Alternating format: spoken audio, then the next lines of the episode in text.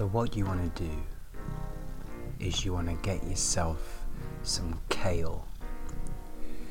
You can find it either growing in the ground or you can purchase it from a place which has already collected it and potentially packaged it for you. However, you acquire your kale, what you want to do, do you want to stick it under the grill? Salt, pepper, oil. That's your basic. That's that's going to be okay. That's going to be good. But um, you know, experiment. Put a bit of Henderson's relish on it. Um, put a bit of paprika on it. Put a bit of, I don't know, uh, oregano on it. The the, the mother load. Um, the the the monarch of the grilled kale world, so to speak, is a spirulina and enchovita. And if you don't know what either of those things are, get them and try them on a lovely bit of kale. Hello and welcome to the Droincore podcast. Never have we started before with a recipe, um, but uh, I've just eaten some grilled kale and it, f- it feels important to share that bit of this moment with you. Uh, also, it's, it was a little bit spicy. Who knows if spicy grilled kale is really the best thing to eat before recording a podcast? But do rest assured that it is a nice thing to eat whilst listening to a podcast. So I implore you, encourage you, I, I gently coerce you into grilling some kale. Stop the podcast, go out and get some kale. But put the podcast back on when you when you come home when you're cooking the kale. Thank you because uh, thank you for joining. You know, um, I'm very happy that you're here. We're episode 12. That means three months have passed of the drawing. It's very exciting, and I have a little post-it here full of tiny writing, which has lots of ideas. And some of these ideas are really heating up. You know, they're on the back burner, but those back burners they're getting quite hot, fiery. So they're starting to spit a bit of hot oil. And there's a podcast about uh, masturbation, which I promised you at the beginning. I also promised, in fact, I promised podcasts on masturbation, consent, and um, divesting of privilege. And these three, they're starting to spit oil on the back burners. They really want to be made. So uh, th- they'll be they'll be forthcoming. Um, but I'm, I'm not rushing those topics. Um, they deserve a confident podcaster, and they deserve the appropriate amount of preparation. So this week, this is a special dedicated podcast. It's dedicated to a friend, and friend, I will not use your name for this dedication. Do not take it personally. Do not take it um, as an offense to you. I don't use anybody's name in this podcast, including my own, because I wish to create an abstract space of you and I, which is this whole ethos of. Is it an ethos?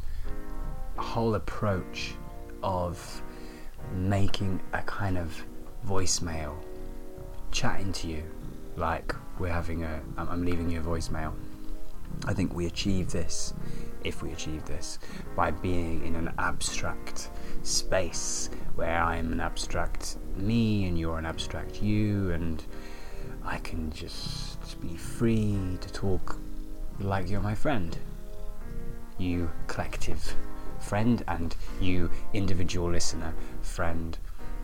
So this is why I don't use people's names, but I mean, if I if I wanted to recall all of the people who have helped form the ideas that I'm sharing in this podcast, we'd be here a while, and we'd also be dragging some people quite a lot into being mentioned on this podcast. Maybe they don't want to be mentioned every time I say, "Oh yeah, this idea is all thanks to this person.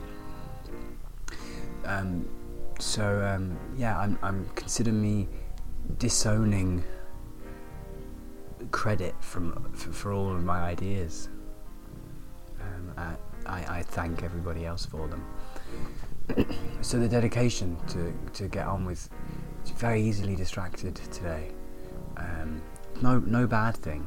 That's what this podcast is. It's distraction fiesta.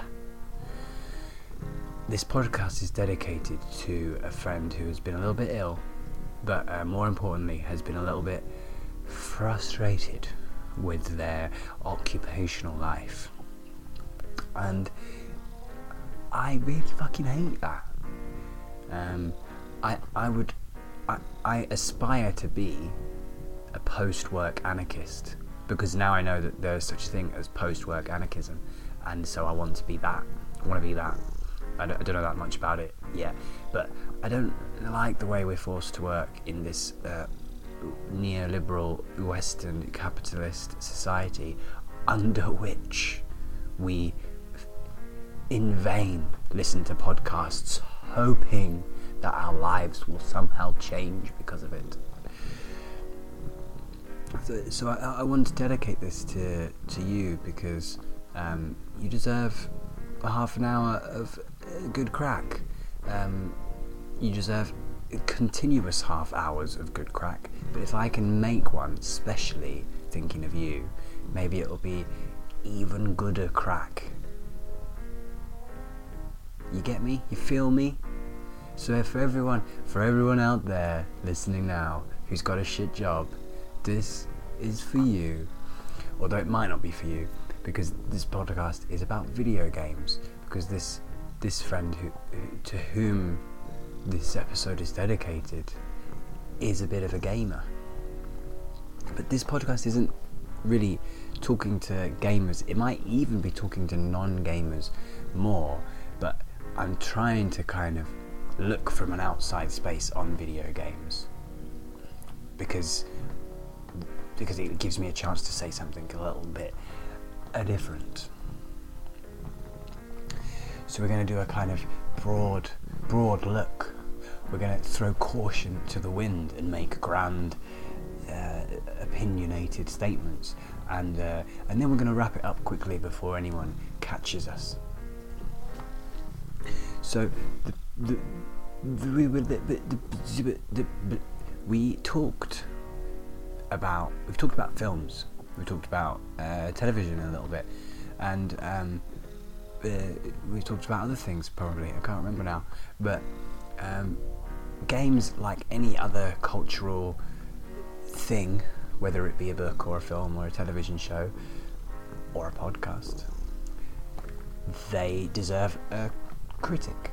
I think it's a matter of respect as they are cultural products, they are pieces of art, that we criticize them in ways that we might criticize a book or a film or whatever. And if we're talking post structuralism, which I mean, I'm not going to pretend I know exactly what that means, but as far as I know what it means, it means we can dig out truths in texts, in cultural things, in, in pieces of art, and we can say, look, this is what that piece of art says. And it doesn't matter if it's what was intended or if it contradicts something else the art says. Uh, we, we're just pulling out things and uh, we're believing in the multiplicity of truths. So there's like, there are loads of fucking truths, and this is one that I see in this piece of art, and it has this effect, and da, da, da, we have a lovely conversation about it.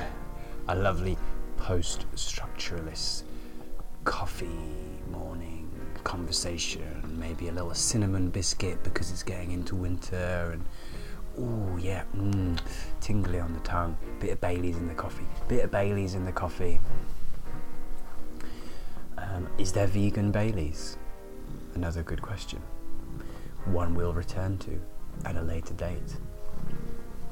So, um, what we want to look at when what I want to look at here in terms of like bringing a bringing a critic to video games and hopefully capturing the attention of people who are not usually fussed about video games. I want to talk about them, them, their mechanics, and what I mean by that is, whenever you try and, whenever you look to people trying to define what video games or even games are, as well as being texts, cultural things, cultural productions, there is an element of interactivity.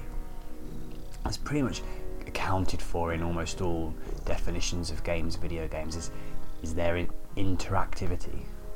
And if you are interacting with your with, with the video game, then therefore there's a system of interaction which is represented by the, the mechanics, the mechanics of the game.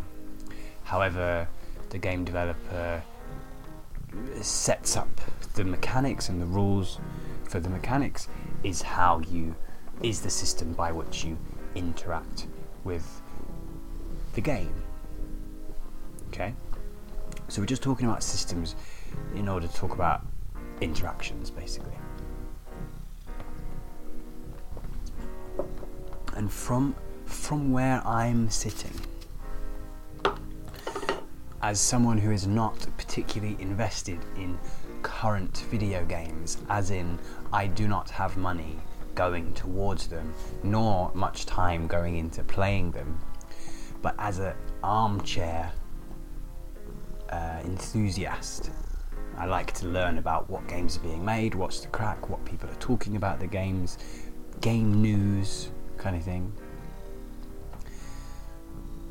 What I see dominant in the games industry. So those games which are marketed a lot, those games which sell a lot, those games which people like most popular, is um, a, a, kind of genre that I would like to call the shooty gun man genre.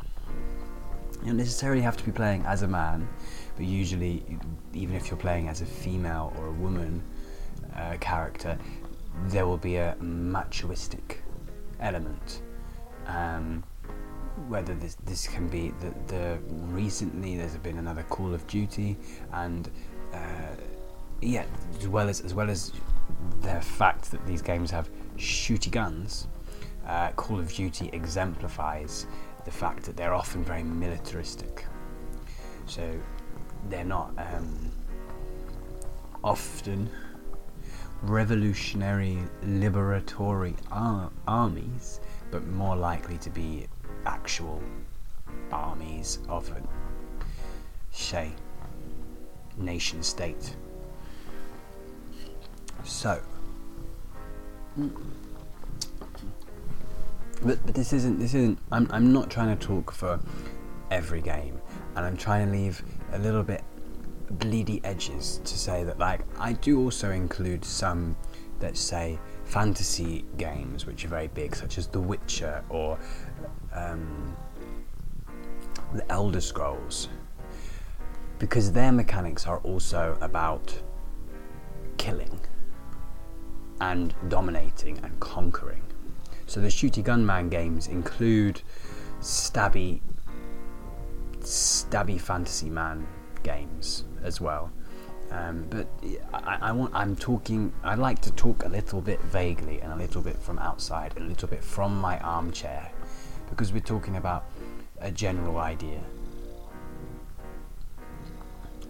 Um, so, the, the, the, the thing that I draw from having a general idea of shooty gun man games is that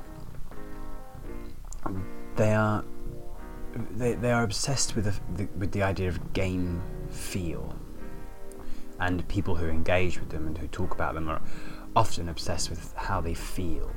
So when you're making a shooty gunman game, you are honing the all the tiny bits of the mechanics that allow you to move, to look around, to fire your weapon, to have a trajectory of the bullet, and to have a result of that bullet hitting or not hitting its target. And then con- conversely, the thing that you're fighting with, you have um, all these finely tuned mechanics of how it, it interacts with you, how it attacks you, how you can defend against it, what it will do when it dies, and so on. And this is the this is the kind of the prime focus is like the mechanics and how slick they are.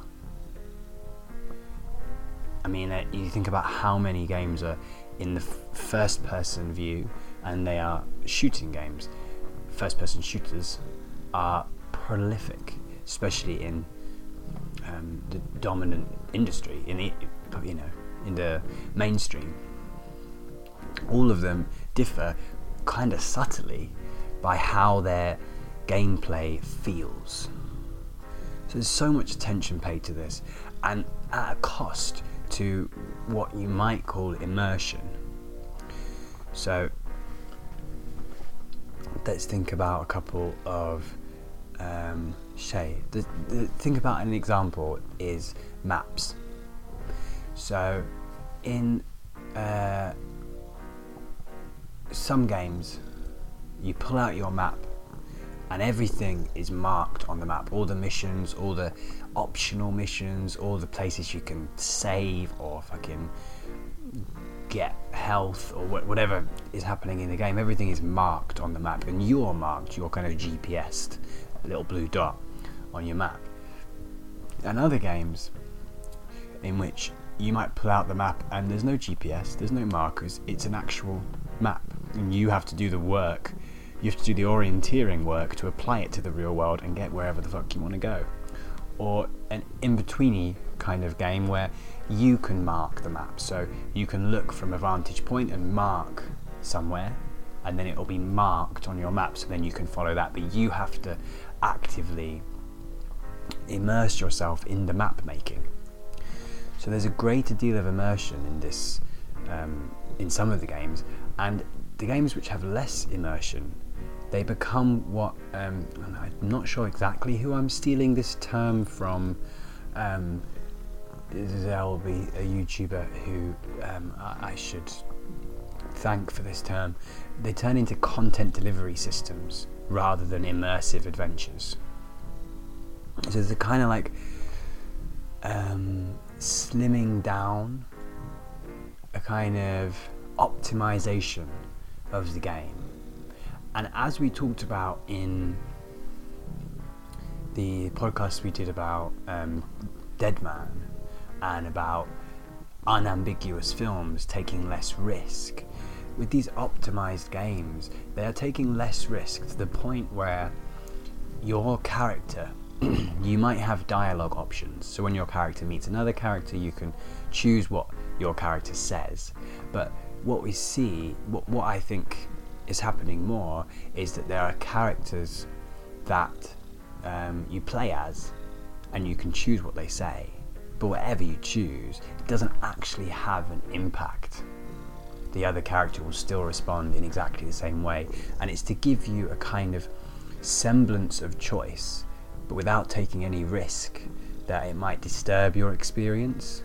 The experience is already optimized, it's very linear, you will enjoy it like this and it makes it very easy for you to do that because the, the most important thing is that game feel, the gameplay. The kind of context for it diminishes in importance. And there are sometimes video games have these moral systems, like moral mechanic systems, where you can do good shit or bad shit throughout the game, and it might have an effect on, for example, which ending you uh, get to see. But if, if you think about there's a game called Bioshock, and in this you can choose either to harvest and therefore kill uh, these little sisters, they're called, um, and then you take from them this magic juice, what is good for you, uh, or you can save them.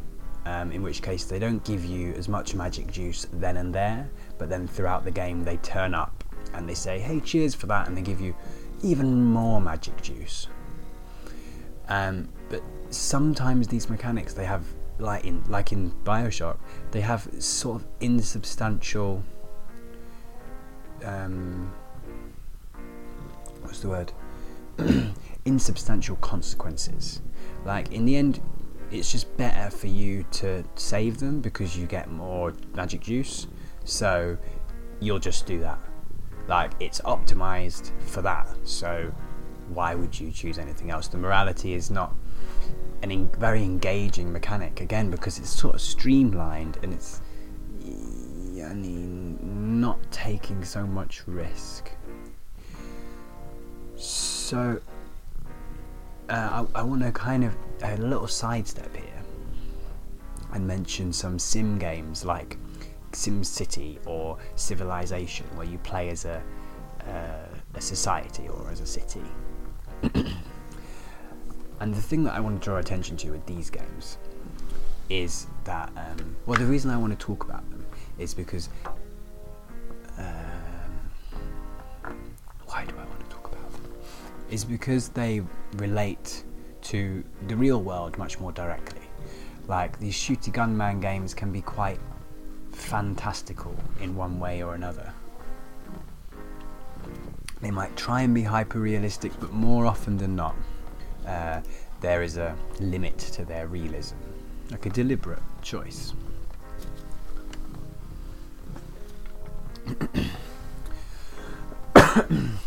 Excuse me. But where, when you play as a city or as a civilization, like you are emulating things that really exist in the world. So you can see how you might um, be playing a game which has more social commentary in that case because you're playing you're playing society so it would tell you maybe more about uh, what the game is saying about the world um, and another thing is that it, this, these games are not shooty gun games um, these games are more creative so you have more agency so rather than the game uh, being very linear, supposedly you can uh, do what you want a little more. But what I, what I want to draw attention to is that these games are often about expansion, consumption, and conflict. Like the win states, the possible ways you can win, are very rarely fucking as an agrarian, as a uh, you know agricultural agrarian society. Like that's not how you fucking win. You don't build the best village. You should build a city. These games are capitalistic. There's even a fucking sim, capitalism sim, which is not a joke. Like it's genuinely capitalism, the game. Um, and as an anti-capitalist podcast, um, we don't like that. The drawing does not approve of that generally. But the point is, is that it's a very, again, it's actually a very linear system. You can't win in many other ways other than um, developing in the ways that we cons- traditionally consider countries to be developed or not. And uh, the other way you can win is by um, conquering. Again, just like the shooty gunman games, you're basically conquering enemies and this sort of um, in upgrading, dominating, destroying is the common sort of mechanic across the shooty gunman games and the, the sim games. And when we look at the sims, maybe it helps us to see in a wider context what that kind of mentality means for society. And it and it reflects our neoliberal capitalism. It also reflects the fascism which we talked about in another episode. We talked about how this is an anti fascist podcast because I want to use the word fascist to mean uh, the primacy of one and the domination, sorry, the dominance of one over the many. It's kind of like what I feel like fascism can be reduced down to its basic tenet.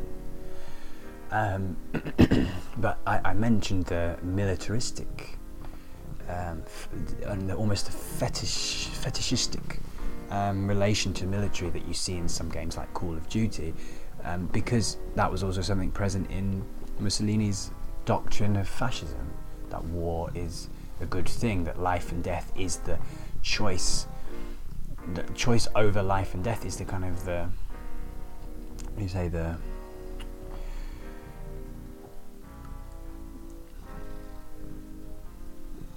the the the the the the the the the dog's bollocks of decisions really couldn't work out how to express that but that's my best shot uh, let's skip over that that fumble of expression the dog's bollock Mussolini said that the dog's bollocks of decisions is the life and death decision as expressed by war. That's like the big question that we should be concerning ourselves with as rulers of society.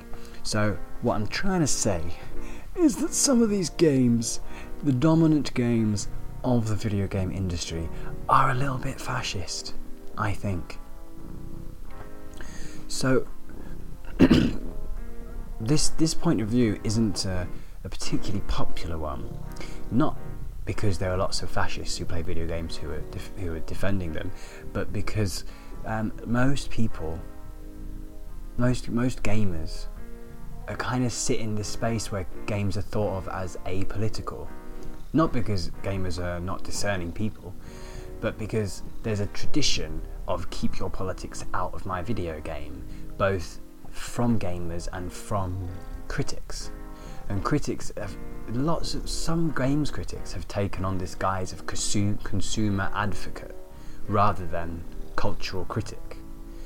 Like one of the I should have said this at the beginning, but my main source for a lot of my ideas about this is Errant Signal, and I will link to his YouTube channel in the notes in the posting this of this podcast he's one of the only YouTubers who engages in this sort of political way that I found anyway, and and yeah, any big mainstream YouTubers because I don't, I'm not digging super deeply into people who have one or two videos, but uh, he's one of the only people who has a substantial following who who discusses the politics of of games as a cultural critic rather than a consumer advocate. so there's this idea that games are, are, not really saying anything, and there's also a push by the games developers to do that. Um, like, even if your game topic seems controversial, then you try and evade uh, a definitive stance because it's because it's more risky to do that. You know. Again, it goes back to optimizing it for as many people as possible. You don't want to rock the boat, so you don't fucking you don't tr- you try not to say anything, but because you can't help but say something, especially with these mechanics that have this. I mean, they are fascistic, is, is my reading of it. So, I mean, what are you going to say back to that? You have to engage. You, if you pretend that your game is about nothing, it creates a big cognitive dissonance where you're like, yeah, but it does, but what, yeah, but, and that's not necessarily a pleasant game experience so I wanted to kind of move, slide like a like a slippery eel into talking about some alternatives to these shooty gun games and, and those capitalism sims. and the, the, the, one big example um, that I want to talk about is Spec Ops: The Line. So Spec Ops: The Line is, for intents and for, is, is for appearance's sake, a shooty gunman game the trick of Spec Ops The Line is that it turns out as you play the game that the people you're shooting are not who you thought, and in fact, you are committing horrendous war crimes against innocent civilians or against your own um, military colleagues. That you don't realise this, or you're fed false information, or whatever. So it, it, the game has a kind of point of view uh, against the casual, um, inconsiderate approach we have to how much we kill in these kind of video games. So it's it's it's a cool it's a cool commentary. It's not a commentary that you see in uh, Call of Duty. Call of Duty is very jingoistic, very celebratory of the killing. This is very very hard to play sometimes. It's very horrible, horribly guilt inducing. And uh, the, the, developer said, one of the developers anyway, said um, that there are two endings to this game. One is the ending where you complete the story and you figure out everything. The second is that you stop playing. And I really, I'm quite excited about that answer, that about that comment. That's a kind of radical setup for your game, I think to provoke people into stopping playing it. The only problem is that you're not really provoked into stopping playing it. Like the there's still this attention on the on the feel of the mechanics, which is very satisfying to play. And the the thing about um, focusing so much on the mechanics of like making the game feel good when you're killing people creates this power fantasy, puts putting you in the shooty gunman's shoes, this, this in the slightly fascistic way. So it, it creates another dissonance in Spec Ops: The Line between the the way the story is trying to tell you that you're doing something bad, but the mechanics still providing that satisfying gameplay loop. It's a bit like I think we talked in the first episode about Rancière uh, saying that like there are two ways to subvert something. One is to show the thing you're trying to subvert and then take the piss out of it. The second is to just show something different. And in the second one, you don't give any value to the thing you're trying to subvert because you immediately provide an alternative. Whereas in the first, you kind of admit the strength of that of, of the thing you're trying to subvert because you're like, well, we can't take the piss out of it without showing it first. So with the Spec Ops: The Line, it's like, well, we can't achieve this critic of the shooty gunman fascism without ourselves becoming shooty gunman fascists and putting a lot, awful lot of time and money and if you're the player, then play time into that, into you know making us feel like real shooty gunmen. So here's where I want to go back into back to mechanics where we started. Like the mechanics of that game are not the subversive thing. The story is, and when you come when it comes to games like the mechanics and the interaction is such an integral part of what makes it a video game that I think what we should be looking for in our video games is mechanics which are different. So, whether it's narrative games where you kind of play a story, or exploring games, or investigative games where you kind of just walk around and you discover story, or you interact in an abstract way with the environment, or whether it's specific mechanics that are designed to say something. And I want to give a few examples here. So, one would be um, there was a, I think maybe the most recent Assassin's Creed game where you play as an assassin. So it is a it falls under my shooty gunman um, conversation.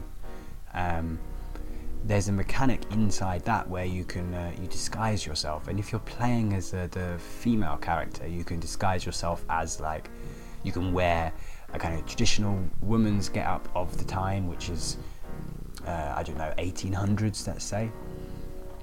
Um, uh, or you can wear a piratey costume which makes you look like a man, or you can wear a.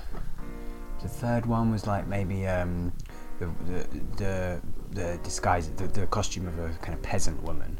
Um, whatever the specifics doesn't really matter. The point is, is that when you wear these different outfits, the world around you um, changes how it interacts with you, and it shows you what it's like and what kind of reactions you can expect to get as a woman, or as a man, or as a poor, poorer uh, woman, or as a richer woman in different situations in the in the gameplay.